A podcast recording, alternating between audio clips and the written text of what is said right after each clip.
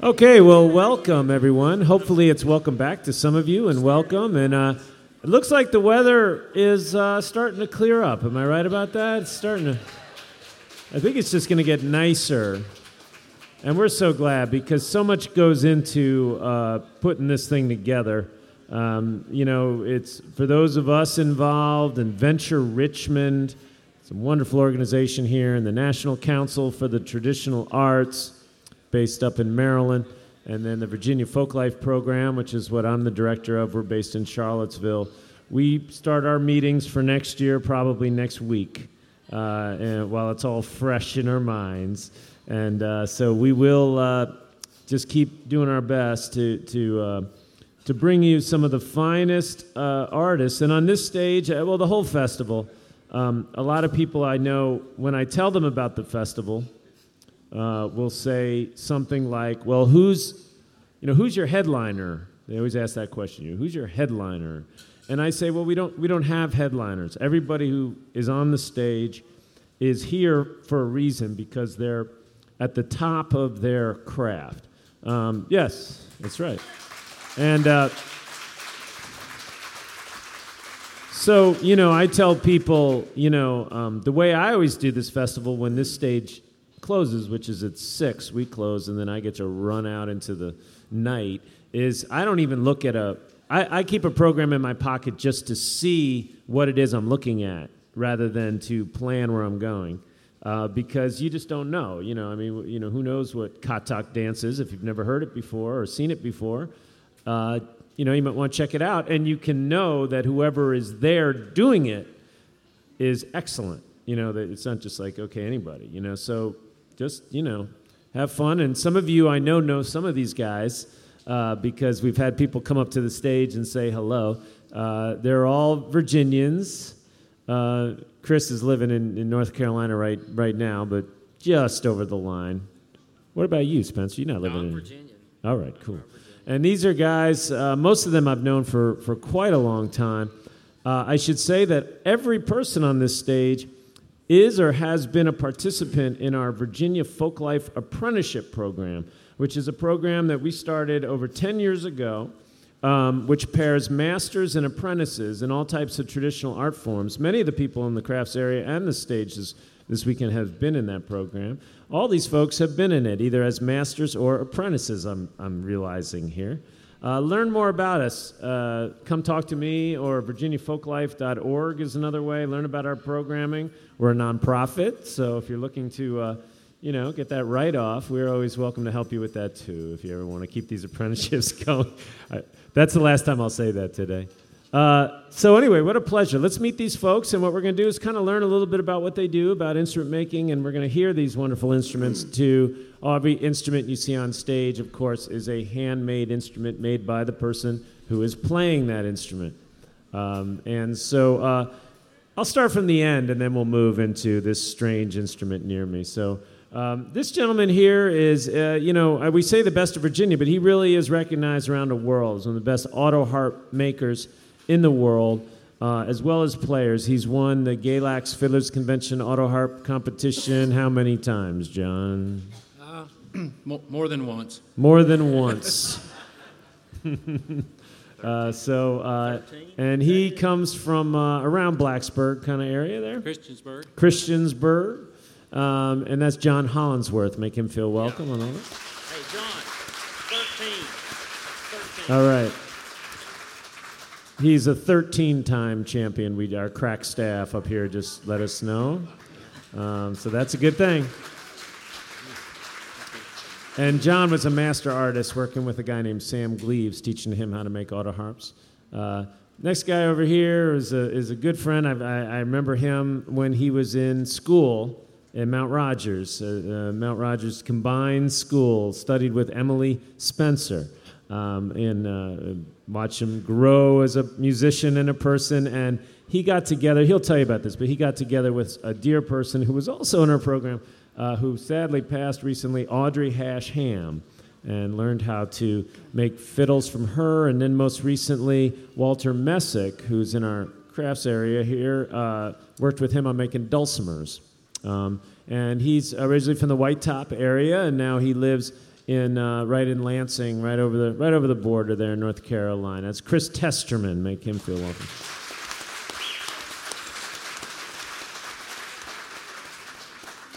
And this little whippersnapper here in the middle, he and I have had quite a number of adventures together, which I will not share with you from the stage. Uh, he apprenticed with Gerald, who's sitting next to him, in uh, making mandolins and guitars.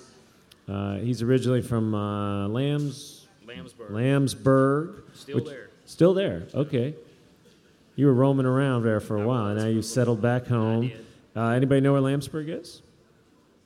Yes. well, the mayor of Galax knows where it is. Carroll County, just down there near Cana, Virginia. If you know Cana, Virginia, which is the home of a wonderful recording studio, uh, just above Mount Airy, North Carolina, which is the home of Andy Griffith. So that makes perfect sense that he's here. That was a non sequitur for Spencer Strickland. Make him feel welcome. As I said, Spencer spent a lot of time uh, working with this fella here. Oh, I should say, by the way, Spencer has won Best All Around, correct? At the Galax Fiddlers Convention, which means, yeah, which means he not only uh, makes beautiful instruments, but he's a, a heck of a player, a mandolin player. He's a great fiddler, too. Um, and Chris, you ever, you've probably done some things at Galax, too. I'm sure you've placed more than once. Yeah. And this guy here has won the guitar competition, which is an amazing feat when you think about the kinds of guitar players that we have down there. And he apprenticed with uh, Wayne Henderson for a long time, and then he's working with, with Spencer, and, and he's just a, a, a wonderful uh, maker, but also uh, does so much for the community down there with the Wayne Henderson Festival and so many things over the years. And he's a wonderful guy. This is Gerald Anderson from Troutdale, Virginia. And then this is a guy I just got to know, God, months ago practically. There's an amazing story for how we got to know him. Uh, just real quick, Flory Jagoda, National Heritage Fellow we've had on this stage. She's 90 years old, Sephardic Jewish ballad singer, uh, originally from Sarajevo. Uh, escaped the Holocaust largely because of an accordion. Her father put her on a train and said to Zagreb, um, from Zagreb to Split, and said, Play your accordion. Don't talk to anybody because if you talk, they'll know. And so that's what she did. The accordion saved her life, essentially. And just recently, uh, Dale has restored that accordion with his apprentice, uh, which is an amazing thing. It was like a 70, 80 year old accordion. Um, Dale is a, is a uh, great uh, uh, restorer, builder of accordions, and he's a great player, and he's also just kind of an ambassador of the instrument. Um, so please make him well. He's up in Orange County. Dale Wise. Uh, so we're going to talk a little bit, but we want to hear how these lovely things sound. Um, and, and maybe, uh, John, maybe you could uh, just say a word about that auto harp and, and just uh, let us see what it sounds like. Okay. Um, well, I started playing auto harp when I was a kid, and um, my grandmother um, had an auto harp, so that's how I got introduced uh, to it. Uh, auto harps are probably not as common for most people as um, banjos and fiddles and things like that, but um, uh, you know, she could play. Uh, she liked the Carter family, and um, and kind of turned me on to Carter family music and things that were happening back in those days. And uh, we had old records and, of course, radio and that, that sort of thing. So um, I heard her play um, play the auto harp when I was uh, four or five years old, and um, so that's that's how I got started. But um, and uh, there's you know um, there there never were a whole lot of handmade auto harps. Uh, you know, most there was a factory or two that made auto harps. So um, ha- handmade auto harps sort of a new thing uh, in the last 20 or 30 years, really. So. Uh, and there's several people around now that uh, that build it, build auto harps. So, kind of, it's always also a little nice to you know kind of build an instrument and you know play an instrument that you built. So that's that's the reason that I started. I, I wanted to have an instrument uh, that I built myself. So you guys gonna play with me? Yeah, we'll back you up. I should say, while they're getting ready here, is that, uh, you know, the whole reason that the Folklife area has a stage 10 years ago, our theme was instrument makers. That's, that's all we brought was instrument makers. And typically with the National Folk Festival, which it was what it was at the time, the folk life area never has a stage. It's it's a crafts area. But I said we have to have a stage because all of these guys who make them play them. Uh, you, you know, I don't think you can be a great instrument maker without being a great player. So that's why we have this stage actually, and it just grew. So, and you notice John said, "Will you guys play with me?" And they're like, "Oh yeah, sure, we'll play with you." And they've never talked about what they're going to play or anything, uh, which is an amazing thing about uh, when you when you head down, particularly their part of the state, Southwest Virginia. That's what you see. So, go ahead, guys. All right. Well, we'll just do an old time um, fiddle tune. Um, so we'll see how it goes. We'll all take a little turn or two here. Angelina Baker.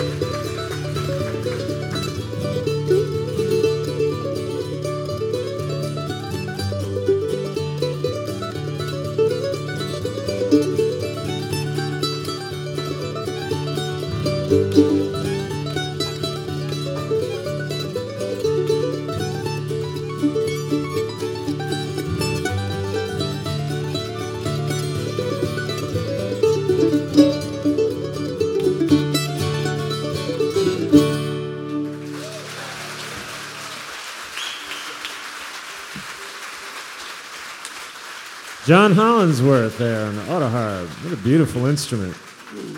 You know, uh, you you know, you can after this set and all weekend, you can look at these instruments up close and you can talk to these folks. It's all over on the in the in our crafts area. We've set up an entire shop there. You know, where they're going to be working. They're going to be demonstrating things. So. Uh, you know, come and do that. And uh, let's say hi to Chris again and, and tell us a little bit about that amazingly beautiful. And that's the other thing. For those of you, unless you have really good eyesight, I don't think you're going to be able to see like what is carved. Show them the back of that. It, I don't know if you can see that from here. That's carved with a what a pocket knife or nail or something. Yeah, uh, it's kind of a pocket knife. Draw your picture on there, carve it out with a knife, and Yeah. kind of black wood with a pencil, and you go over a little, little nail, and it tattoos that black right in the wood. You all got that? Simple. Um, and tell us how you learned how to do this again. And Well, uh, I was in school and um, I got to hearing a lot about Albert Hash and his music, and it just really intrigued me how he, you know, played, you know, but he, he made instruments and not only just made them, he made the tools that, that was used to build them, and I wanted to try it, and I was encouraged to visit with Audrey, his daughter, and I was 16 when I built my first one, you know. She really helped me out a whole lot. And uh, this fiddle here is one I built for her. and we loved Audrey, I'll tell you. Audrey was Albert's daughter. Yeah. Uh, Albert Hash, a great fiddle maker from White Top, who uh, so many people learn from, including Wayne Henderson, who sends his regrets that he can't be here today. This is perfect for him. Um, so, and then that falls down the line. So, like Gerald learned from Wayne, and then, you know, it just kind of goes that way. Um, and Chris is just, uh, boy, you've been learning quick. Because I remember just, you know, three or four years ago, you were kind of just starting, weren't you? I mean, how, when did you start making them exactly? Well, I was 16. 16, yeah. I'm 28 now, so. Oh gosh, I thought he was like 19. Where did the years go? God, my heavens. Let's see. Let's hear how that thing sounds. You All want to rip into something? Oh, a little Lost Indian?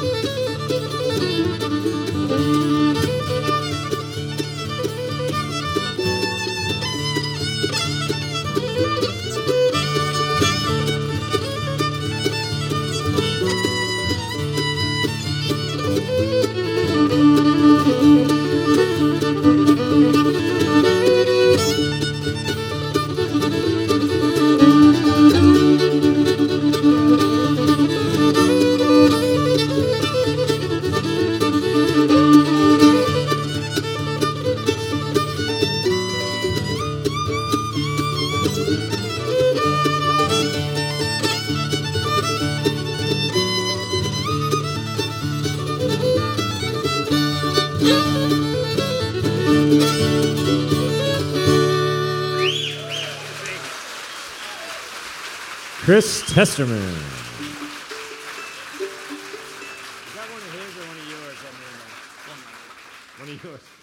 Spencer, how come every time we do these workshops, this is like the fifth or sixth time we've done this together, you're always playing one of Gerald's mandolins? And We, we, we see, John. I just like to remember the, the, my beginnings. You know where, where I came from.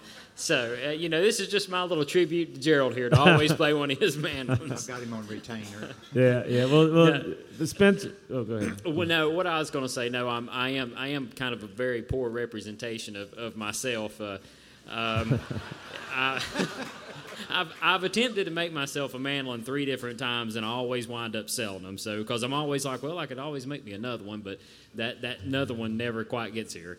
So, I'm, uh, I'm usually playing this. Yeah, I know all mandolin- about that, by the way, from personal yes. experience, but we Yeah, won't get into that. we won't go into that. Spencer is uh, is a uh, well, all these guys are heavily on demand now. You know that it's not like you could just go to some store and buy a Spencer Strickland mandolin in the store. You have to talk to them and request one, and it could take years. Uh, some of these guys have it takes a while. Some of these guys, and Wayne Henderson's of course famous for that.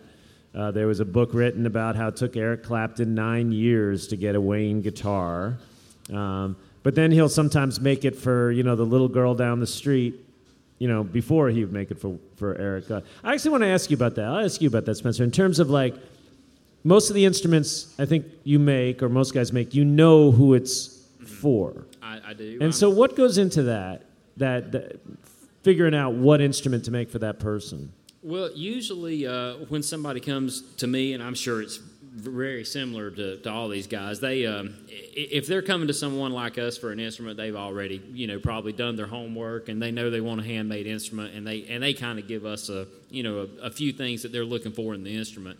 So um, you know whether they like a certain color or a certain neck size or you know uh, a certain like uh, there's a couple of different styles of mandolins as well as several different kinds of guitars you know they they've already got that usually picked out in their mind and um, and then I'm um I know all these guys are behind. I'm probably somewhere in the ballpark of 15 or 16 instruments behind right now on my my list. And, and I and I probably have one of the shortest lists up here on the stage to be honest. I know Gerald and John and Chris and all these guys they they there seems like the work's coming in a little quicker than than we can get it done. But um, Wow. so yeah, they, they usually I have to tell people it'll probably be a little over a year before I'll be able to get around to starting on. Mm-hmm. And we're all, you know, all of us folklorists are always homers for our state. You know, every every folklorist, the, you know, the Utah folklorist thinks that Utah's got the best stuff and all that. And I do have to say, though, I am not being. I mean, I'm being objective when I say Virginia is the hotbed of instrument making in the country. It is, and a lot of that has to do with Albert Hash. Quite a bit of that quite a bit of that does have to do with Albert Hash um, and, and his legacy. But it's these young folks, and I'll count Gerald and John and in that in that conversation of the young folks carrying it on. It's just a beautiful thing to see. Uh, let's hear that Mando. Let's hear you ripping uh into something. Okay, uh, let's see. One of those contest tunes, maybe. You want to? Uh, let's see. You want to play with me, or you want me to do really see? Let's see. All right, on the we do. We'll do temperance reel or something. Since you're in G already, here we go. If anybody else wants to jump in on this one, you just just let me know.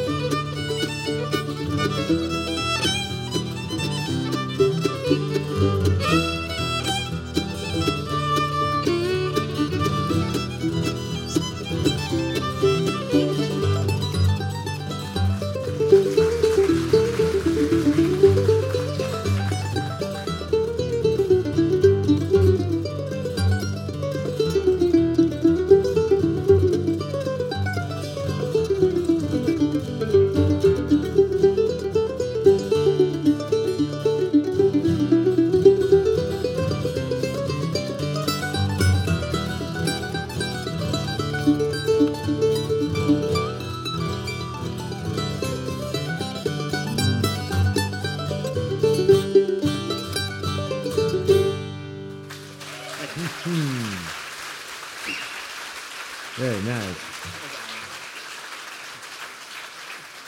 Spencer Strickland. Well, let's say hi to Gerald here. Gerald's an old friend and great guy, and uh, beautiful guitar you're playing. Tell us a little about that guitar. Could you just share maybe a little bit about the wood, kind of some of those things? Sure. This is a guitar that actually belongs to Spencer.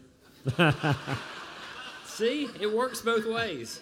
Uh, when he first started helping me in my shop, I, I made this guitar for him, and it's uh, made out of Indian rosewood, and it has a Sitka spruce top and uh, mahogany neck. And uh, this is the one of my earliest guitars. When I worked in Wayne's shop, I mostly made uh, and did repair work. And then John uh, came along one day and said, "Would I take on an apprentice?" And ended up being Spencer. And uh, after we uh, got done with the apprenticeship, we had to find a bigger place to work because Wayne's shop was too small. So we ended up turning my basement into a shop, and he helped me there for about five years. And now he has his own shop down in Lambsburg. So uh, pretty much uh, all my instrument making came from Wayne, and mm-hmm. Wayne learned a lot from Albert. So uh, this sort of gets passed down generation to generation. Yeah. What what goes behind the choices of wood? Typically, uh, well, most uh, as Spencer was saying earlier, most uh, people have an idea of what they like.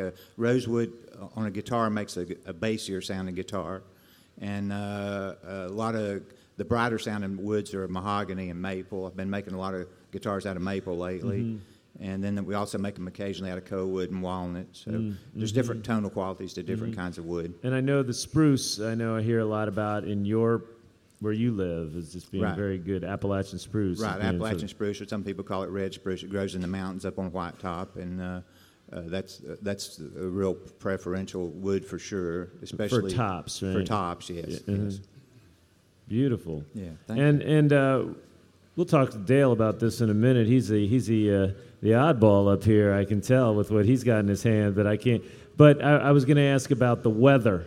You know, we talked about the weather today. It starts out cold and wet, and then maybe later it maybe dries out. It gets hot. It gets cold. This is how does that affect the instruments? well, one that's already made like this is not quite as affect as much, but it will it will ch- change your tuning a lot. It's hard to stay in tune in damp weather. Mm-hmm. And then as far as down in the place where we're making stuff, if you've got wood down there that doesn't have finish on it, it's real susceptible to humidity. Gotcha.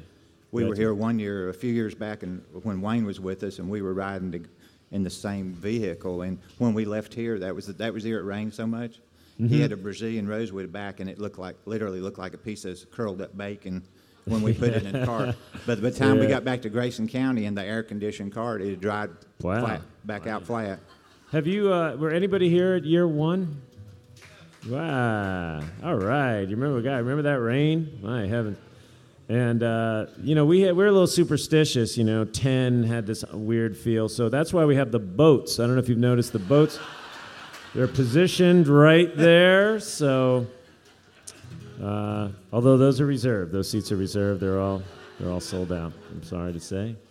Uh, Gerald, uh, you might sing one, huh? Sure. sure. Look Gerald. I love how Gerald sings, and it's I think uh, that's an important part of instruments, right? The tone of an instrument, uh, guitar, is often made for accompanying a, a singer. So yeah, this we'll do tune that uh, we used to get. Luckily, got to hang out a lot with Doc Watson before he passed away, and he was in Wayne's shop a whole lot, and uh, we all got to play with him quite a bit. And this is a song we learned from him. It's called uh, Greenville Trestle High.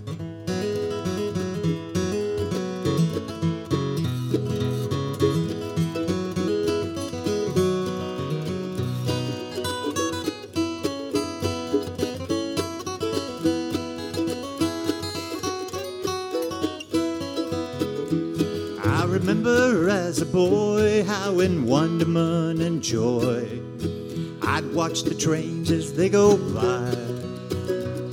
And the whistle's lonesome sound where you could hear for miles around as they rolled across that Greenville trestle high.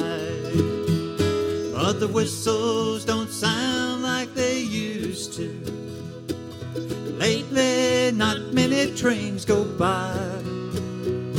Hard times across the land mean no work for a railroad man, and the Greenville trestle now don't seem so high.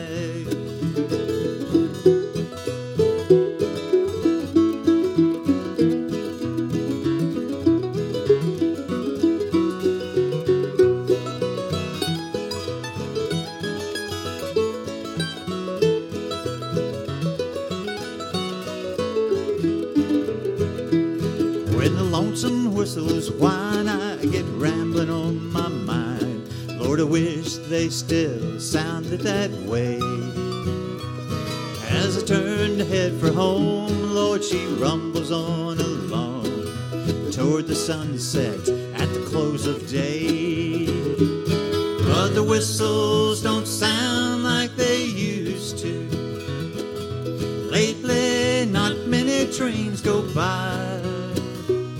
Hard times cross the land mean no work for a railroad man. And the Greenville trestle now don't seem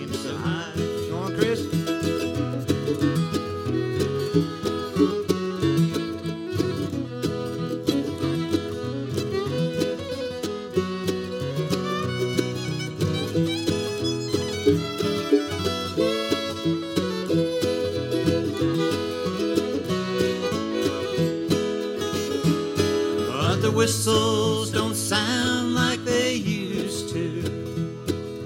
Lately, not many trains go by. Hard times across the land mean no work for a railroad man. And the Greenville trestle now don't seem so high. No, the Greenville trestle now don't seem so high.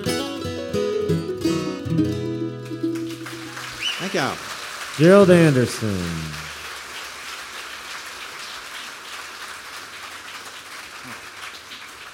Well, let's shift gears here for a minute. This guy's been waiting patient. What do you think of these? what- As an instrument restorer and maker, I mean, what do you think of uh, all this here?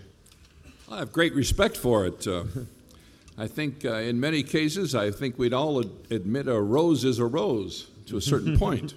And working with woods and metals and tools and the like and artistry and a wealth of patience and a love for that instrument, without which it wouldn't happen. Yeah, that's right.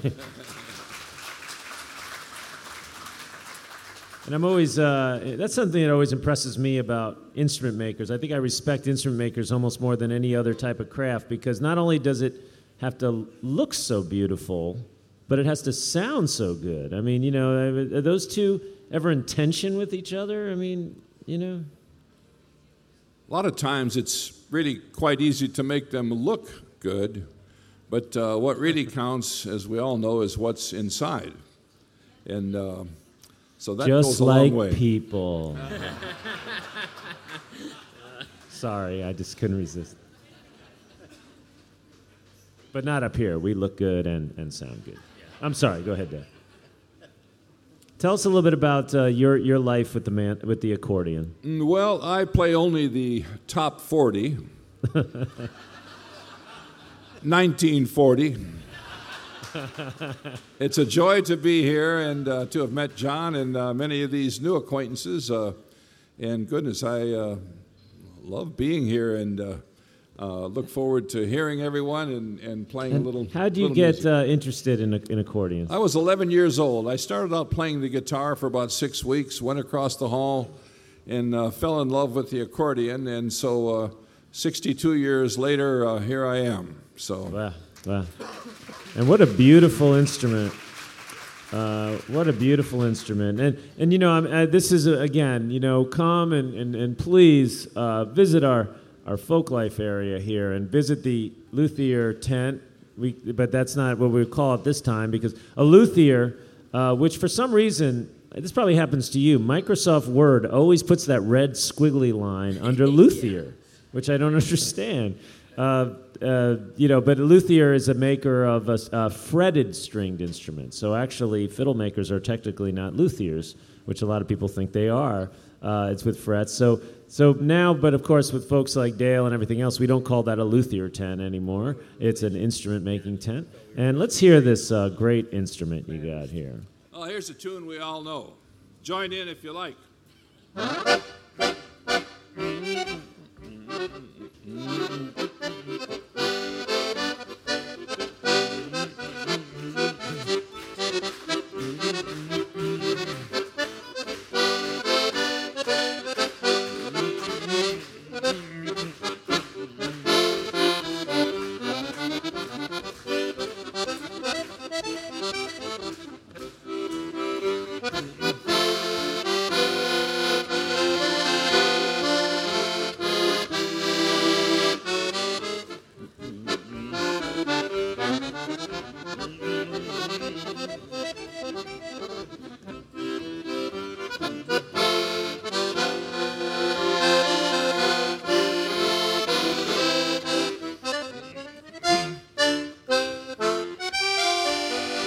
Let's roll out the barrel.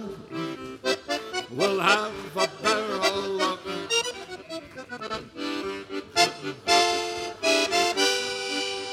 We've got the blues on the run. Zing, boom, torero. Sing out a song of good cheer. Now's the time to roll the barrel, cause the gang's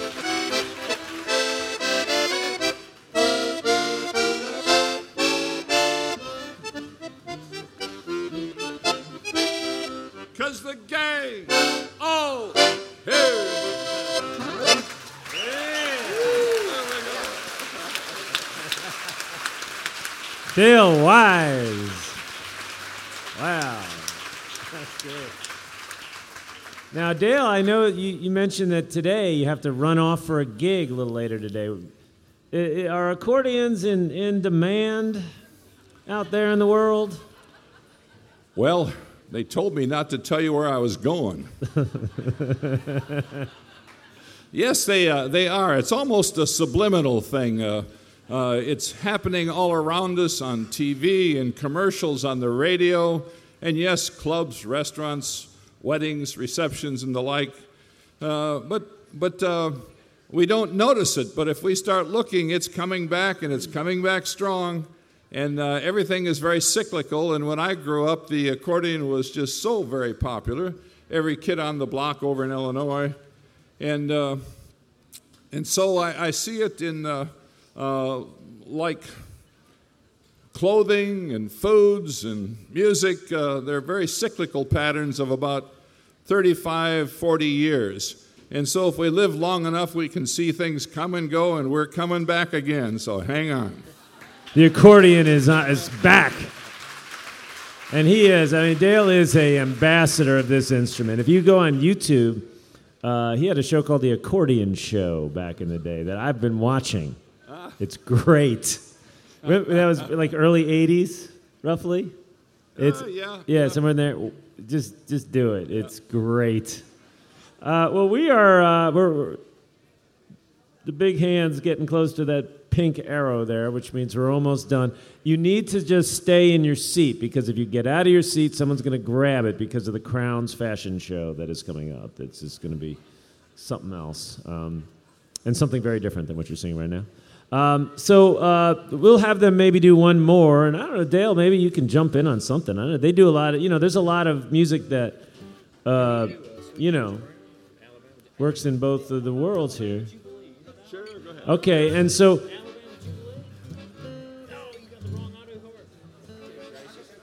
I can't believe with all the strings that's on that thing, John, you can't play in C. they'll figure it out. So uh, once again, that's John Hollandsworth over there, and Chris Testerman, and Spencer Strickland, and Gerald Anderson, and Dale Wise.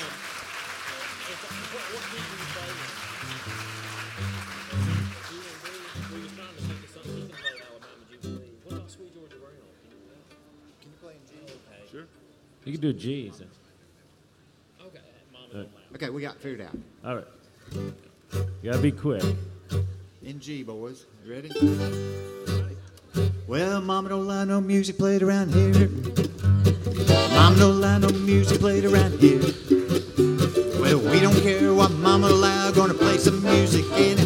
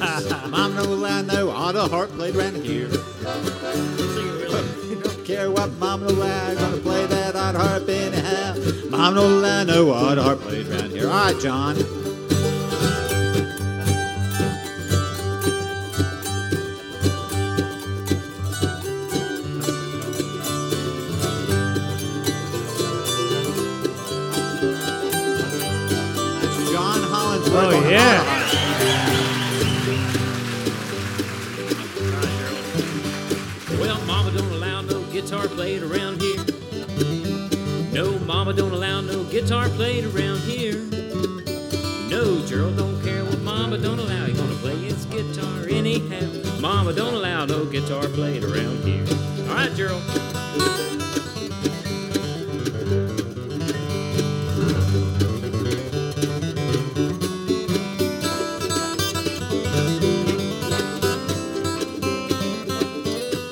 It's Gerald Anderson on guitar.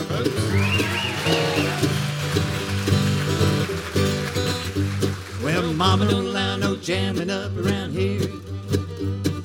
Mama don't allow no jamming up around here care what mama allow, gonna jam it up anyhow. Mama don't allow no jam it up around here. Everybody. All right, everybody.